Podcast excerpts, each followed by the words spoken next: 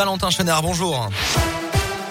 Bonjour Alexis, bonjour à tous. À la une de l'actualité, ces tensions en Guadeloupe. Le gouvernement a annoncé hier l'envoi d'une cinquantaine de membres du GIGN et du RAID après une nouvelle nuit d'émeutes et de pillages. Et malgré le couvre-feu imposé face aux dérives de la mobilisation anti-passe sanitaire, le gouvernement a annoncé une réunion d'urgence demain autour notamment du Premier ministre Jean Castex et du ministre de la Santé Olivier Véran.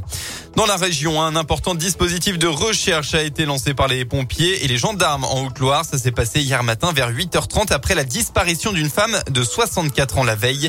Le véhicule de la personne a été retrouvé vers 11h40 au lieu dit Le Chambon à Cerza. Peu de temps après, malheureusement, le corps sans vie de la sexagénaire était découvert à proximité dans la rivière. D'après le progrès, l'examen du corps a confirmé la thèse d'un geste désespéré. On reste dans la région, dans le Puy-de-Dôme. Les cloches ne s'arrêteront pas. Les habitants de Serra ont voté pour le maintien des sonneries des cloches de l'église la nuit. Les habitants étaient invités à participer jusqu'à vendredi dernier à une consultation citoyenne pour décider si les cloches de l'église devaient être mises à l'arrêt entre 22h et 7h du matin.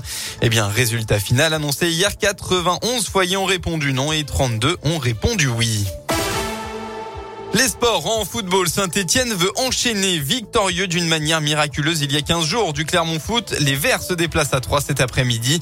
Toujours relégable puisque 19e de Ligue 1, Saint-Etienne doit confirmer son léger regain de forme pour s'extirper de la zone rouge. D'autant plus qu'en face, les Stacks, tout juste promu, est aussi candidat au maintien. Avec un seul petit succès au compteur après 13 journées, les Stéphanois l'affirment, ils ont conscience de la situation.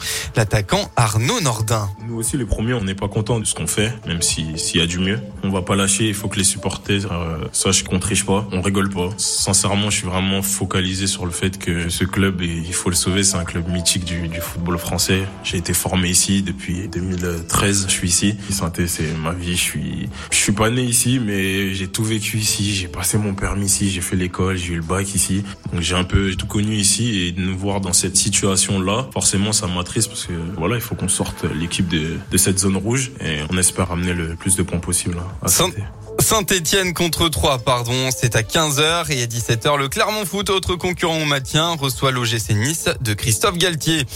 En rugby, exploit retentissant. Le 15 de France s'est offert un succès record face aux All Blacks hier. Résultat 40 à 25. Les Bleus ont frappé un grand coup à moins de deux ans du match d'ouverture de la prochaine Coupe du Monde organisée en France face à ces mêmes All Blacks.